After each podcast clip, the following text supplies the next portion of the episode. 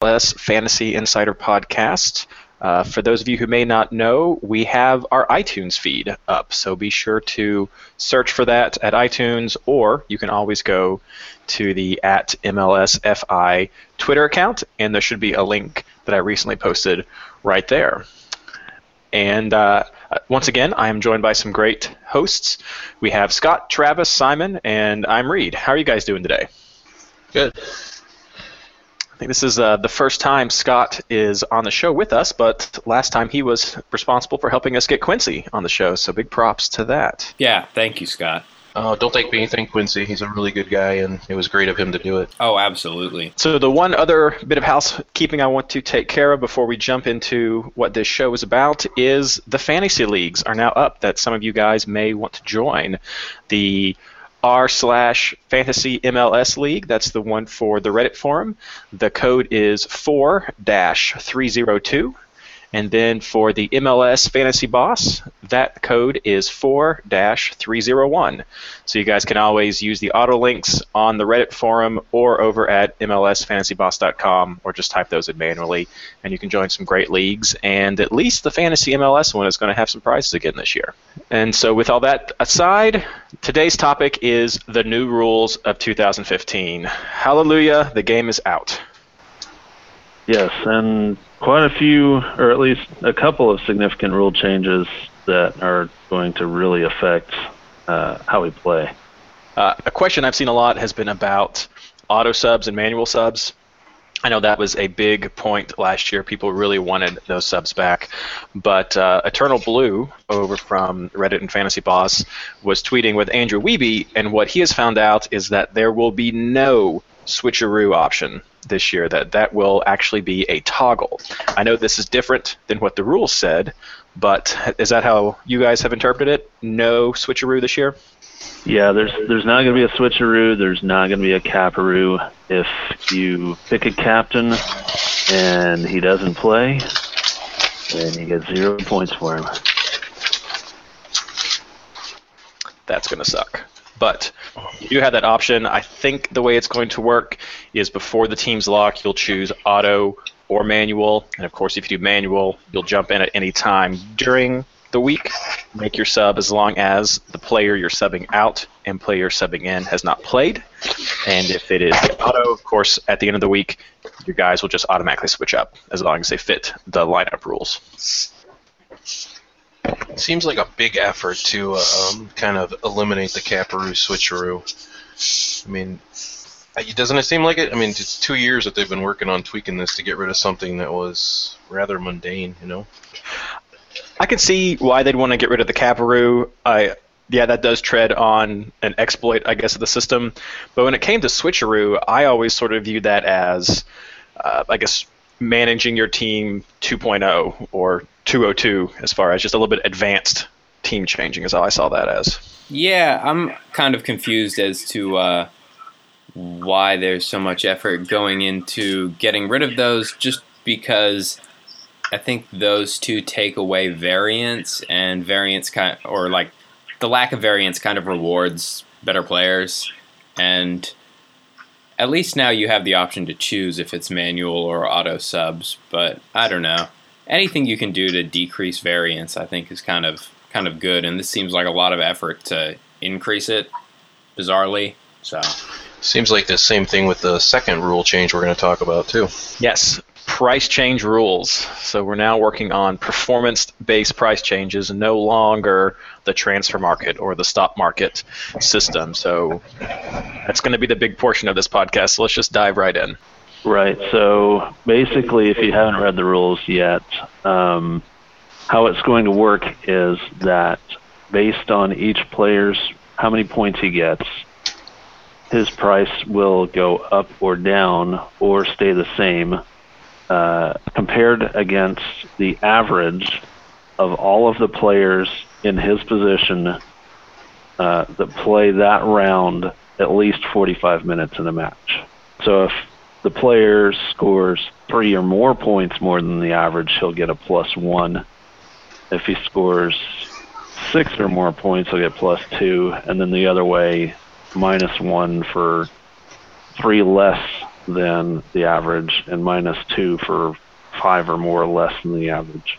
You know, one of the big rules, and I just read the the rules a couple minutes before we started here, but one of the big ones that popped out at me is if somebody gets a red card, they drop point two, no matter what. Automatically. And that does add on to what else they would have dropped with the average as well. Correct. Although I wonder about that because let's say a player plays 40 minutes and then gets a red card. Does that mean he's only going to get the minus two? Yes, uh, the because the rule did say that regardless of regardless is that a word? Regardless of mi- minutes, then you would still get a minus two with the red card. But, But I'm also taking it to be that you it only says you fall if you've played 45. So can you still rise if you've not played 45? Yes.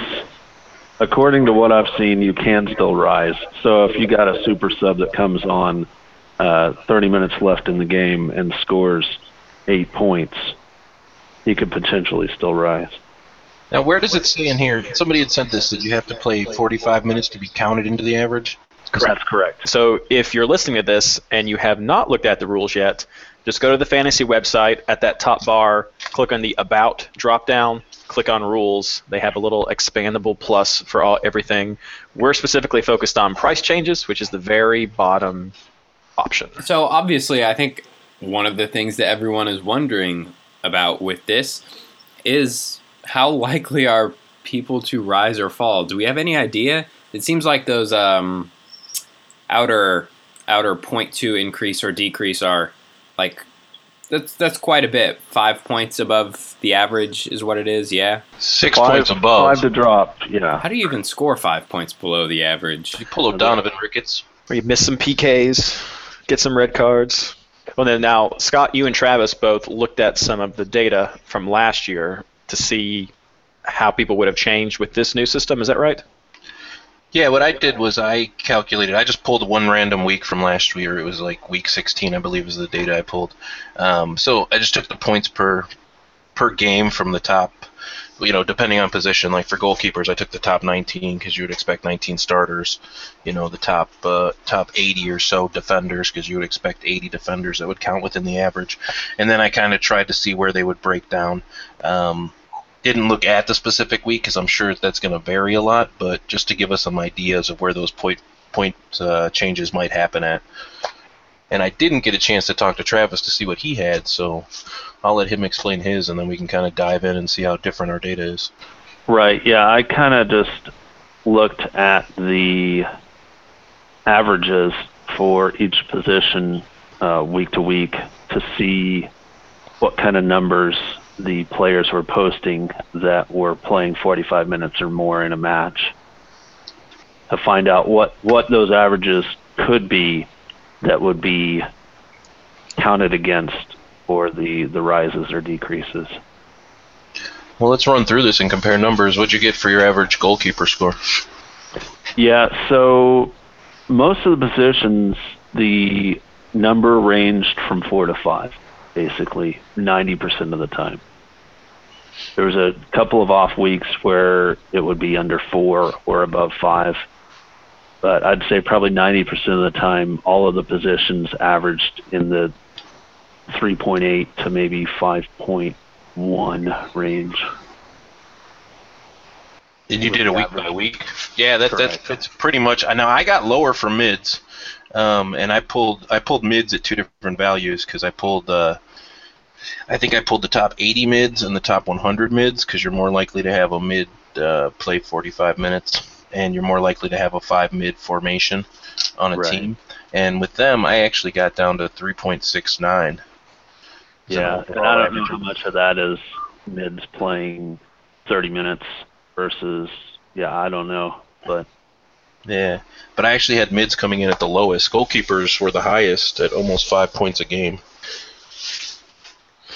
Of course, with that midfielders, it goes along with our conventional wisdom that the defensive ones are the ones that aren't usually as popular. So I'm sure we have a bunch of guys who are just playing for 90 minutes, getting a couple of bonus points, maybe a clean sheet for that extra one right there, and coming out with two or three points compared to the Valeries and Dempseys and the and the Bradleys that are going to be getting goals and assists and stuff.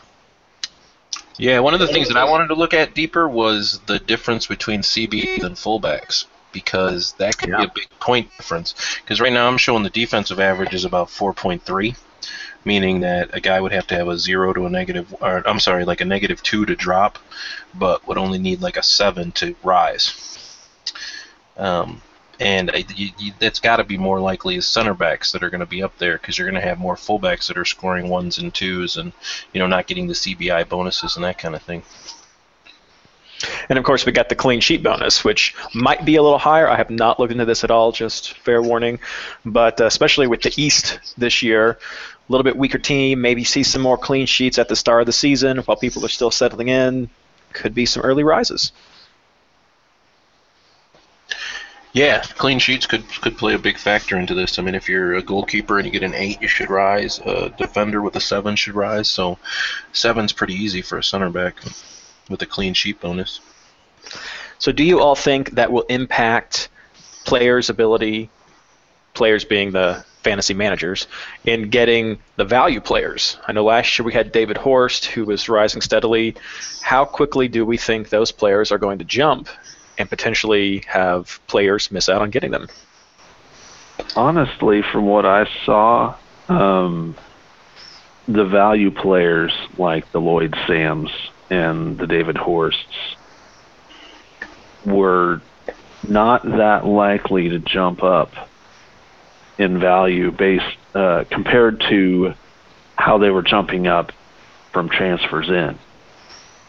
Because the Lloyd Sams and the guys in the midfield that are scoring five, six points, but we're only maybe five million dollars, their value is not going to rise at all. But they'll still be worth picking up. So those guys could be players that managers are looking for where they're not going to skyrocket out of range like Well, the- maybe one of the Pedro Moraleses would if he goes off and starts scoring tens and elevens and gets up to 12 million. Well, I think the one of the things is that they can, they have to rise slower. Actually, I mean, you can only rise 0.2 a week now, right? Uh, unless there's a double game. 0.3. Unless there's a double game. if you got a double game. So I think that I mean, no, that's something somebody's going to rise slower. And I think what he was saying was right. These value players weren't like topping the charts and scoring wise. They were just scoring average points, but they were doing it for a lot cheaper price than than the other guys out there. So they're likely to stay at the same price or maybe rise, you know, 0.1 here or 0.1 there, but not like last year where, you know, David Horst would go up 2 million. That's just unlikely. Yeah, I tend to think that would be more likely is like we were saying before is those big name players that are consistently scoring really high amounts and have the high values could just get out of range for people more than the uh, value players ticking up too quickly. Well, that is my hope as well, because I, I'm a big fan of this new system. I think it's really going to work out great. I also love the flip side of the coin with the falls, how when the Gold Cup comes around and some of our big marquee players leave, you're not going to get penalized for people just trading them away to get somebody else. You can still keep your player at the value that he was, just roll through it. And at the same time, though, I think there's going to potentially be more transfers in and out on rosters. A, because the prices aren't going to be changing that much, and B, there's no sell-on fee. So Yep. there's no there's no hit to, to get rid of someone or to, to go out and, and pick someone new. So yes, if you have like a Zimmerman who's a great value and you ride him for a couple of weeks, you want to get rid of him. You couldn't do that before because you know you had 0.9, 1.2 built up in him. Um, now you can switch him out for someone else, and I mean that's a good point. I'm not a, I'm not a big fan of the new the new price system. I kind of like the market driven system. Um, Yes, uh, my my main concern, I guess, is on drops. The drop side of it, I don't see goalkeepers or defenders dropping um, almost at all, um, even midfielders. So seems. I don't know. We're gonna have to test it out. We're gonna have to try it out, I guess. So you're the harder to gain uh, salary cap camp then. I guess um, maybe not harder to gain, just less fluctuation. You know, I mean, I see a guy could be underperforming and not drop in price, whereas before, if he was underperforming, he would get dropped and he would drop in price. Mhm. Um, and that seems to be taken away a bit because, you know, like I said, I mean, a goalkeeper that has to score a zero to drop 0.2, you know, whereas before he just had to, you know, not be producing and he would drop two. Yeah, and in most of the cases I saw, it was going to take a negative performance to drop point two. Yeah, defenders, I've got it like negative two to drop two. So do we see this as a change that's more friendly to a casual player? You don't have to worry about the massive fluctuations and all of a sudden, oh, this this team has an extra one and a half or two million more in their salary cap than I do. I can still be competitive even as a more Yeah, casual. I mean, I guess I guess that's what their their drive is all around. I mean, you want to get those casual followers that stick with it for the first ten weeks and then, you know, drop off anyway. So it's kind of interesting how they keep changing it towards them. I think it will benefit the casual players in the fact that with the market-driven price changes, the it was very difficult for a casual player to predict when a price change was going to happen. It was even tough for, for us to finally nail down when those when those uh, price changes were going to happen. Yeah, the that- formula that- was a little bit unknown. And Having that headache be gone is nice. yeah, so now it's going to be pretty easy to see okay, if a player scores 10, he's going to rise. There's no hmm. doubt about it. And of course, we have to. I think it's a good time to bring up the trades can't happen until after the round's over to give time for these calculations to be made. So people can miss out on being able to bring in a guy middle of the week when they see he's got 10 points and they know he's going to rise, but now they can't. Right.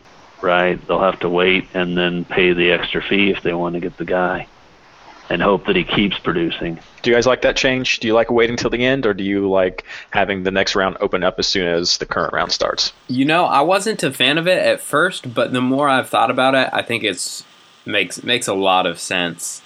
Um, I don't know why reward people for just being slightly more in tune to what's going on and deciding to make an early transfer. That said, uh, again, with the variance thing, it does take away another decision that you have to make, which is, hey, do I make my transfers at the beginning of the round and try and get value, or do I wait until the end when I'm sure the players are going to play or not get injured in midweek training? And so it is one less decision that people have to make. Yeah, I see no reason not to wait now this year. No reason at all. Right, because the prices aren't going to change midweek. And that goes for those wild card weeks as well. There's there's no going to be playing the market during that time. It's just make your trades when you think your players are not going to make it, or you want to capitalize on some double games, and then just wait it out. That makes Which- sad. Our friends from over in Europe will surely appreciate not having to have the opportunity Right. to stay on top of it as much as we do. Right. The other thing that I find interesting about this uh, new way of price changes and that you can't really get in before the changes happen is that it does at least force you to really have to evaluate oh, is this player going to continue to produce? Because if you're going to invest the extra money, and I think it seems like the salary cap is really pretty tight this year, maybe even tighter than last year. I don't know. Maybe I'm just imagining that. I haven't done the data but it it seems really difficult to manage your salary budget this year. And forcing that kind of like really difficult choice is also something that's really interesting to me. There's no easy way to to pick up a player that's performed really well. You have to say oh well i'm going to pick them up at the same increased value that everyone else is. Yeah, I think you know I struggled to decide if I thought that was a rule change or not, but I think it's a good way to sort of wrap up the section here. Is there have been some changes in the prices of players? How have you all interpreted that? Is it too high? Is it too low? Or is it a Goldilocks just right? I think it varies depending on the player. I think it seems like they tend to base the beginning prices on a, like the last five weeks of performance from the previous year. Mhm. So you see guys that had you know really good ending seasons like Lee Nguyen um, be priced really high. You see, but you you know you don't see that overall. And the problem with that is it's going to be so hard for these guys to drop. They're going to stay that high, and they're not going to be able to to fall down to where they should be. So if you look at previous year, I think Mike Magee is a great example because he had a really good previous year and was priced really high, and you know he, he fell a little bit over the course of the year, where he's unlikely to fall this year. You know, if, if all he has to do is score a point or two per game that he plays in. So I think we're going to see guys like that adjust less. I mean, other than that, the prices seem pretty decent to me. Yeah, I know. I I had uh, messaged Travis some right, right when the game first came out. I was, I guess I had a feeling the midfielders seemed a little bit high to me. I know that's been an area I've had a lot of trouble just becoming happy with in my early team creations. But uh, overall, I, I think it's I think it all seems pretty reasonable so far. I think one other thing that we didn't talk about is how point adjustments might affect price changes. Are they still going to do midweek point adjustments? Oh, for bonuses. Yeah, so if somebody, I mean, if somebody rises, you know, gets a plus two in the in a week adjustment, that could cause them to rise another point one in price. And how would that be handled? That's a good point. Uh, yeah.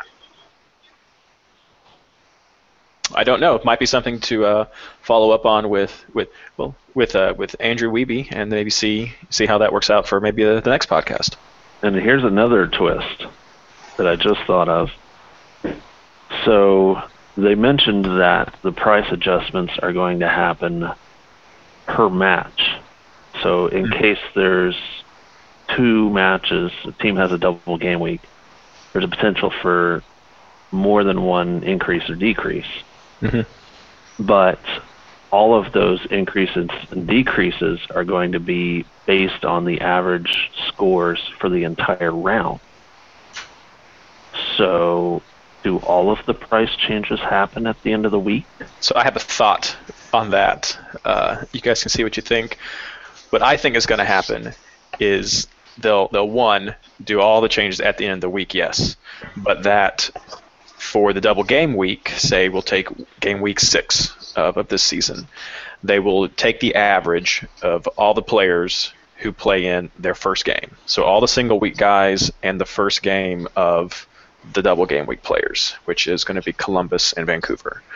But then for the second game, they will just look at the average scores for the Columbus, New England, Vancouver, and San Jose games, maybe, or is it just going to be New England and Columbus? That's what I don't know. It seems like you got to base it on all the data combined. I mean, if you try to base price changes just on four teams playing, the, the sample size is too small and the variance is going to be far too great. Because two of those teams are also only a single week team. So that's where I don't know if they'll just use New England and San Jose in the single week calculation, but then look at Vancouver and Columbus. So you're just dividing everything by those two teams. But potentially that could be it. They just look at Columbus and Vancouver in that second game and find the average of those two teams, and then they can maybe go up again. But I think know. they'll just be added on. Like a player will have two listings, you know. So if you're looking at uh, who plays Vancouver plays twice. So if you're talking about Pedro Morales, um, you know, if he's he'll probably just have two lines on the spreadsheet basically. Could be. I don't know. it's, it'll we'll all be surprised, I guess, at game week six. We'll see how it happens. There'll be torches lit and and all sorts of rabble rousing going on, but we'll survive. Well, that covers everything I had on my list. You guys have anything else you want to say about rule changes for 2015? No, I'm I'm excited to get to look at the uh, the community segment. It'll be fun. So quick wrap up. No switcheroo. Auto and manual seem to be a toggle that might be implemented in the future. Performance-based changes, and your trades are going to happen at the end. So hold them, hold them and wait, see what happens. So it should be fun. So now comes the fun part, the community segment of our show, and we're going to answer some questions. So if you are just listening to this podcast for the first time, there were some posts at the MLS FI Twitter account and the MLS Fantasy Boss Twitter account to encourage people to come to Reddit to post on a, thread of questions that we're going to answer for this and in the future, future podcasts. Of course, you're always welcome to tweet, but we're going to go through some of those right now and just see what's on the mind of the community. So I guess you want to kick us off, Travis? Uh, sure. Yeah. The first question that I saw that was interesting came from J.A. Shock, and he was asking, he or she was asking, who in the 4.5 to 5.5 price range was a must-have. Uh, the first person that stood out to me was Walker Zimmerman. If he's healthy, he's a starter for Dallas at 5.5, and Dallas is looking pretty strong right now. So that is definitely a cheap way to get in on the back line and have a starting defender. Yeah, he's the one that comes to my mind as well. Are we including keepers? There's a there's a few keepers that are probably in that 5.5 range, but oh, almost all keepers would fall in that range. there's a few. Uh, the five range, what maybe four four guys in, in the five point range that might be starters, but um, I don't know. I find that range pretty pretty bottom of the barrel this year, especially with preseason going on. I I don't, I don't know. Yeah, I think that's a question you have to almost have to wait till next week to ask when you know who's going to be starting and you know who's going to be. I think that if you look at Orlando, I think there might be a defender that you can pick up. Somebody on Orlando's defense has to be cheap, and they do have. I think their schedule they have a lot of home games or something like that going on. Four to four point five is is usually what I consider my my bench garbage, and they're just going to be there to help free up my cap space. Yeah, it does not seem like there's a lot of super cheap options this year, which sort of makes things difficult. But like, I have Zimmerman on my team right now, and I really, I have no idea who else is just going to be a locked starter. And even Zimmerman doesn't seem like he's completely a locked starter because Pareja has that habit of uh, rotating his team. So see if that continues this year, but it has the last couple. So that leads us into. Of, oh, well, I can't think of any uh, midfielders or forwards. Does anybody know of any cheap forwards that might be starting? Maybe not within that range, but just someone cheap. Uh, there's been some rumblings. Let's see here. Let me go to the the page real quick. From uh, Columbus, a few people have been talking about. Uh, was it Bedell? Yeah, you know, I picked him up as my backup just because he got a lot of little bit of time towards the end of the season last year. Yeah, he's a four-five. I mean, with Higuain and Kamara and some of those other guys, I don't I don't really know if he'll see any time, but I mean, if you've got to have at least probably a couple 4.5s if you're not going to do much, uh, if you're not planning on having a lot of Columbus players, he's an option. Yeah, that's as cheap as it gets for forwards, I think, 4.5. So true. True. Yeah, they raised the minimum for him this year. It looks like. So since we're talking about the bench, we had a couple of questions about uh, with the auto sub. Does that mean you should have at least one legitimate player on your bench? Uh, my opinion is no. Forget the bench. Get your team lined up before it starts, and then roll with it. I'm of the exact same mind.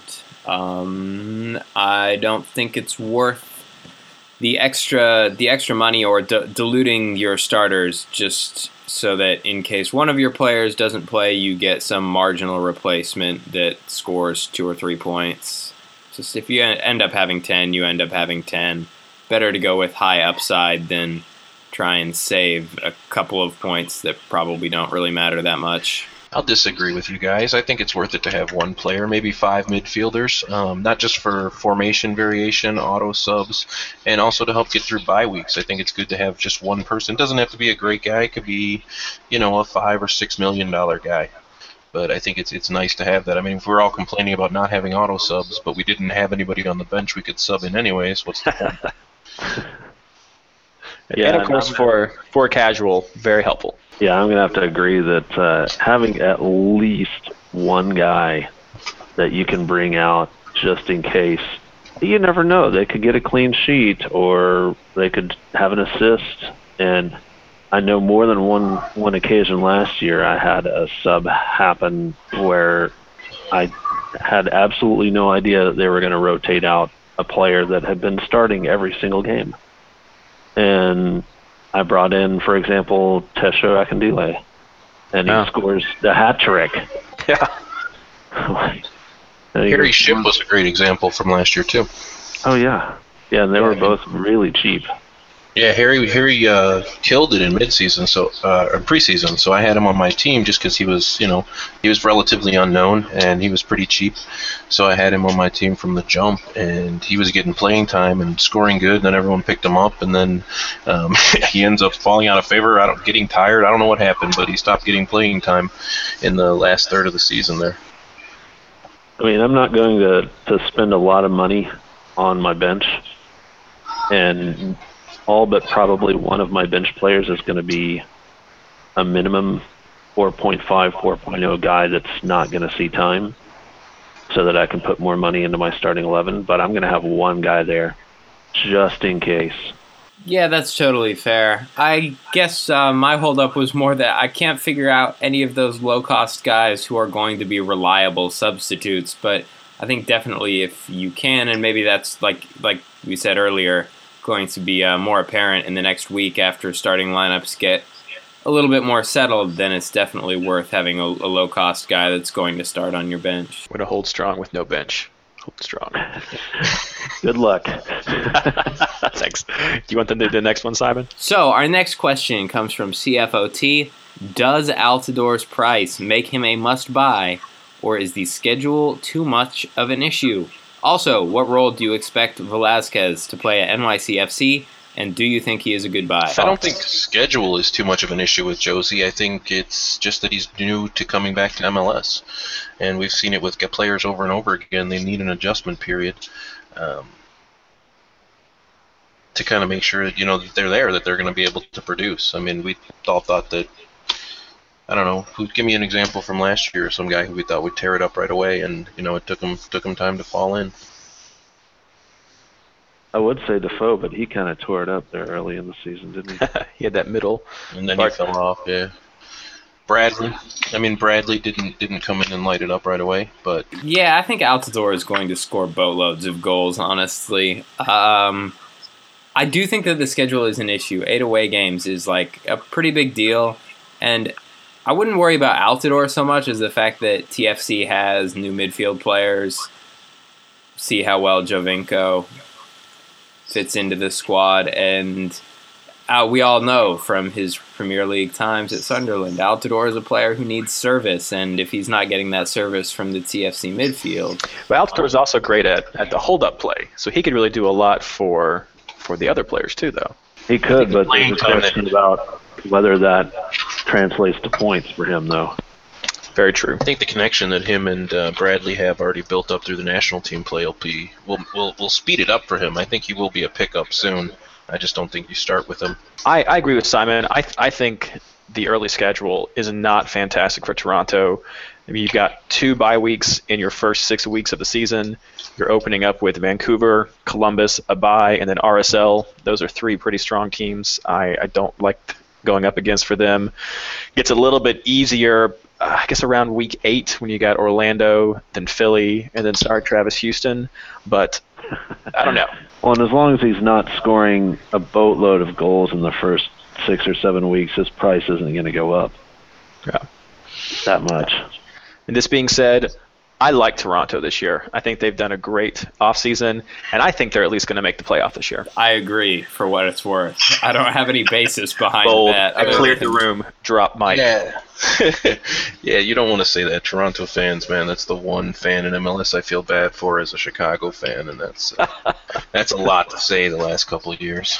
Just I don't know, nine away games or not nine away games, eight eight away games to start the season. Nah, seven. Okay, doing math on the fly here. Seven away games because of two buys. So the first nine weeks are on the road. They absolutely have to get some points out of that. Is the thing you can't you can't go through a stretch that long without getting anything. And they got a lot of new players. So luckily they play some kind of weak teams in there. So a lot of them are strong, but they, there's some opportunities. So So part two, Velasquez. What do you guys think about him? He's what 6.5. I know he's been pretty popular in a lot of the rate my teams I've seen at uh, Fantasy MLS Reddit. Yeah, I think for the price, if if Kreis plays him as a starter, he's going to be totally worth six point five. Does it help that he's a known quantity since he brought him with him from RSL? Is that going to improve his chances there? Do you think? I think so. I mean, he wanted him on the team, so Mm-hmm. I think he has plans for him, whatever that may be. As long as you can get past his hair. Yeah, yeah. His hair doesn't translate to fantasy points, so I'm okay with that. It should. Maybe it should. Well, then we have to give a bunch more to Oduro as well. No. Take no. away How many points is eating pizza worth after a goal? Hmm. minus five. If it's, if it's Papa John's, you have to take points away for that. That is ridiculous. Oh. I mean, a kid Uh, kid played in Chicago where we have real pizza, and he still doesn't know what good pizza is. So You want to grab the next one, Scott? Uh, sure. Um, Probably skip the, the switcheroo one since we pretty much covered that. you know, I want to just ask that real quick because I think that the poster is actually a Section 8 member, so Oh, okay. Yeah, I got to give love to my fellow supporters. Um, can we do the switcheroo again? We've answered this, I think, so you know, we can all just say no. We covered that earlier. And then uh, I'll take O Dave's question, a regular. How is expected points next round calculated, and how dependable will it be? Travis, what do you think? I yeah, Mr. Numbers. I can answer that, but the answer is I don't know. there's there's been no information about what the formula is going to be. Uh, it sounds like it's going to be similar to other fantasy games where they give out what they think the player is going to score on a week basis. So you can, if you're in head-to-head leagues, you can look at your matchups against your other your opponent and see, oh, okay, well, uh, my team's predicted to score 75 points, and your team's predicted to score 40. So, haha. But it may be a tool that's used to bring someone in that they may think scores more points this week versus last week. But they haven't given any information about how they're going to formulate that. So I don't know how it's uh, going to be signed. Yeah, I think the second part about the dependability is uh, we won't know for a couple of weeks because first of all, how are you going to have an expected points without a couple weeks of data behind you? So expect it to be absolutely useless for the first five weeks, maybe. and then we'll kind of come back to this question, I guess. Not to mention the randomness of MLS. You never know what's going to happen from one week to the next. Oh, for sure. So it's going to be interesting. Now, if people are really interested in this topic, though, another friend of, of the fantasy subreddit is um, Fantasy Overlord, and they have EPL and MLS price predictions on that webpage. And he goes into full detail about the algorithm and the science behind what he uses to predict prices. So if you want to figure out more, anyone listening, how someone might go about doing this, I'd encourage you to go over to Fantasy Overlord, take a look at that. It's it's some heavy reading, but uh, if, if you really want to know, that's the place to go. That's how I spend my weekends. There you go. I guess our next question, another couple guys, are the maximum or minimum prices of players? Or sorry, I said that wrong. I'll do it again. Edit this out. So next question, uh, are there maximum or minimum prices for players? How far can players fall in price? Some players will rarely see the field, and I expect them to suffer price-wise each week before. Well, uh, I think we covered that a little bit earlier. 45 minutes if you're going to fall, or a red card. So you don't have to worry about your bench warmers. They're just never going to play falling. As far as minimum or maximum, I'm guessing the sky's the limit for maximum, and minimum is whatever your price is. So if you're a four, you can lose four. Is that what you guys think? I think he means overall for the year, is what I'm guessing here. Like, can you only drop down to 3.5 million? I don't know. I, from from reading the rules, I'm assuming you could lose your entire value. I don't think that would happen because uh, surely if you're the worst player in MLS, you would no longer play. but um, I mean, it. I guess if you just kept getting red cards every game, but I, I would think you could lose your entire value would be the the, the threshold. Yeah, I don't think there's any. Uh, I'm sorry, I think I was cutting out there. I don't think there's any minimum or maximum set by the league. So I think a player could technically fall to zero or possibly even go negative, and a player could rise to whatever. Negative. Pay the game money to have. I think it could happen. and I think Will Bruins should be uh, should be on that list. Yeah. They took away big chances fluffed, okay? That's true. That is true. If you if you buy a negative player, then that's your own fault. You're going to lose your money. we'll just say that. See you want to get the next one, Travis? Sure. The next question is from Daniel H. And it is what highly priced players might not live up to their value this year? So I looked at that a little bit.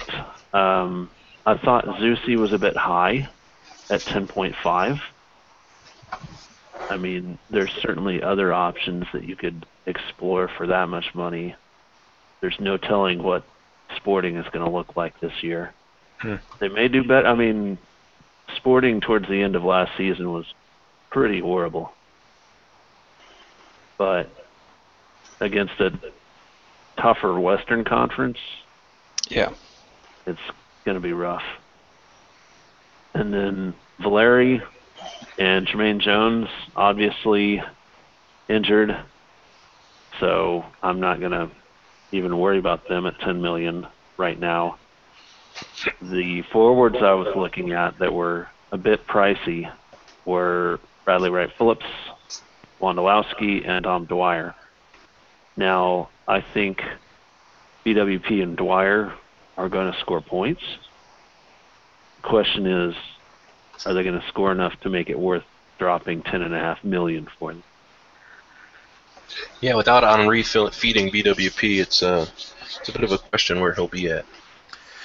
I think I looked up these numbers a few days ago that Henry assisted eight of the 27 goals. So that's it's a decent chunk right there. Yeah, that's not even counting uh, the PKs earned. Right. Which is hard to even really include at all for something like this. I, th- you know, I think I'd add Javier Morales to that, just with the the change that happens with a new coach with the team. Uh, they've got some age in their roster now.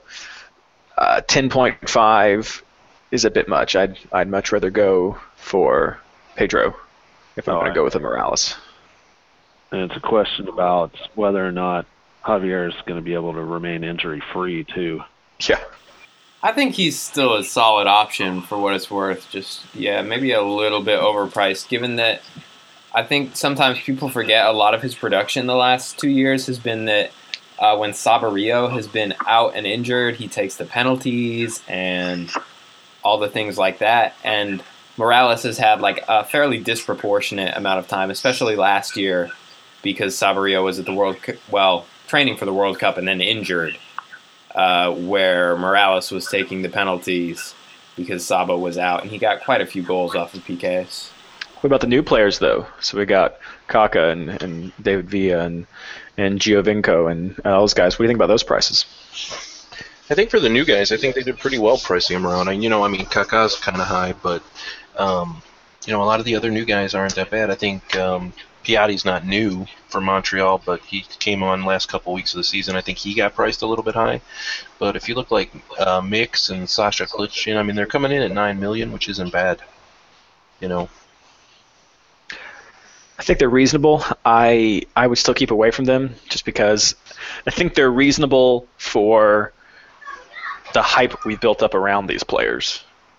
But as far as actual production, I don't plan on having any of them on my team right now. Um, the one new player who's not really a new player that I do think is kind of underpriced is Kei Kamara. Uh, he's had really excellent fantasy production when he has been in the league, and he probably won't need that adjustment period. And he's got a fairly absurd Columbus Crew team that's going to be feeding him, and he's only eight million at forward. So if you're looking for a cheap option, or relatively cheap compared to the high priced forwards, Agudelo came back this year too, didn't he? Yep. And then uh, Torres down there with you, Travis, or is on his way. Is that what it is? Once the loan's over. He's on his way. It depends on when Chivas lets him go. so it's probably not going to be for a couple months. But it will be interesting to see how, how well he lights it up once he gets uh, some service here in Houston. All right, so that wraps up our Q&A period. Thank you so much for everyone who sent questions. Uh, next time, there will be tweets posted requesting questions for, and the link to the Reddit site where you can post them so that we can have a nice little conversation again for our next podcast.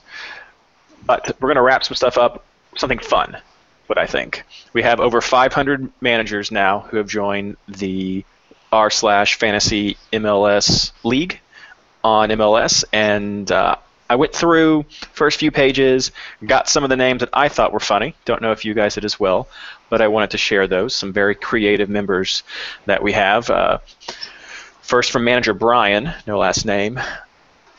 Akam to win. That's with Sebastian Le Toux there in the middle. Thought that was clever. I appreciate those. Reminds me last year, black and red. In it to win it. I like it. I appreciate the creativity. Uh, next, Corey Major, just something that made me laugh for my, my bar geek side was Oxford comma FC. I love, I love the Oxford comma. I hate it when it's not there. I love it. And then I'm going to butcher this name, so I'm really sorry in, ahead of time from manager Giancarlo Garbagnati. I hope I did that right. He has two Jozy or not two Jozy. Yes, that is the question. Whether That is tis the nobler in the minds to suffer the early away game schedule of outrageous fortune, or whatnot of Toronto. I, I enjoyed those. Dare to Jozy. That's all I'll say. Hashtag, hashtag dare to Jozy. a couple that I that I really enjoyed. One was uh, Cameron Evans. His team name is Pitch Slapped. That's with a P. that was good. And and one I see that I think there will be many variations of these two names in team managers' uh, team names. It was from Carrie Rappaport, and her team name is Kakadoody.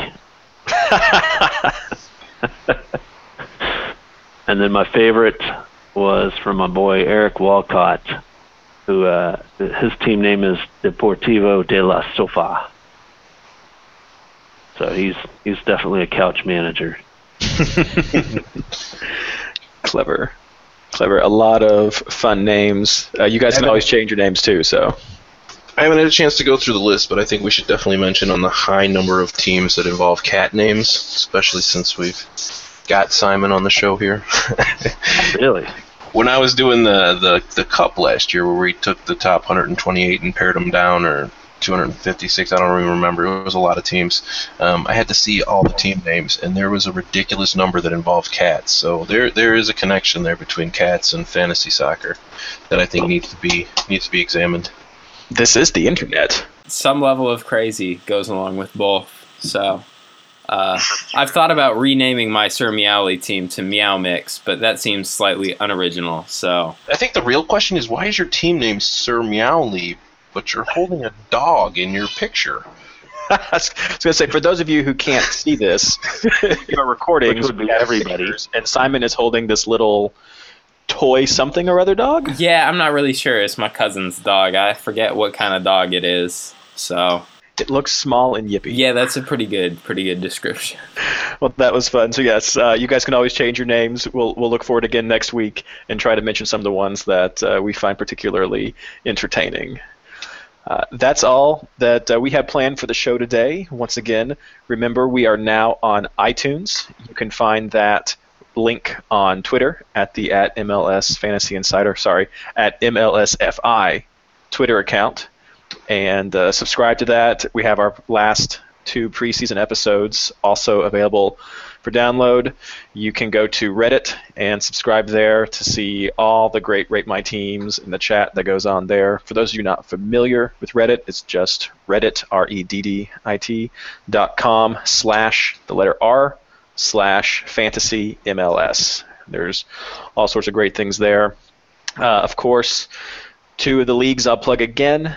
The Fantasy MLS subreddit league, the code is 4-302, and the MLS Fantasy Boss League, which that code is 4-301.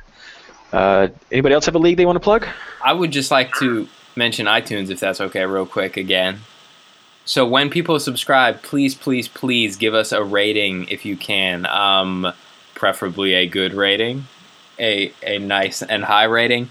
But it really helps with the show's visibility, and so that um, so that other people who play fantasy and maybe if they're not in any of these communities, but they are looking at podcasts in iTunes, if you, if you give us a good rating and you subscribe, that's going to help make it easier for them to see see our show. So we would really appreciate that. Yeah. Yeah, I want to throw in a plea too. I would I want to really encourage everybody that does listen to this or go to Fantasy Boss or go to the Reddit um, to just take time and, and thank Reed. Just post it somewhere, say it somehow because I don't think anybody really gets an idea of how much work he does, how prolific he is to kind of kind of nurture fantasy MLS soccer because he is on all the platforms. He does run a lot of background between us guys. You know, he basically drives our communications to make some of this stuff happen. So if you're on there, just take a second, say thank you. You know, share one of his tweets or make sure you're following him. Do something to help him spread the word. Agreed. I'm, I'm tearing up. Thank you. I appreciate it. It's it's fun. It's great to have a hobby that is just so entertaining and helps you meet so many fun people. Uh, so yeah, again, that's all. Thank you everyone for listening. This is the ML, the new MLS Fantasy Insider podcast, brought to you by MLS Fantasy Boss and all of the great hosts and co-hosts and members who listen. So give us a good rating, give us some feedback, give us some feedback. Sorry, and uh, thanks a lot. Good luck with the league this year.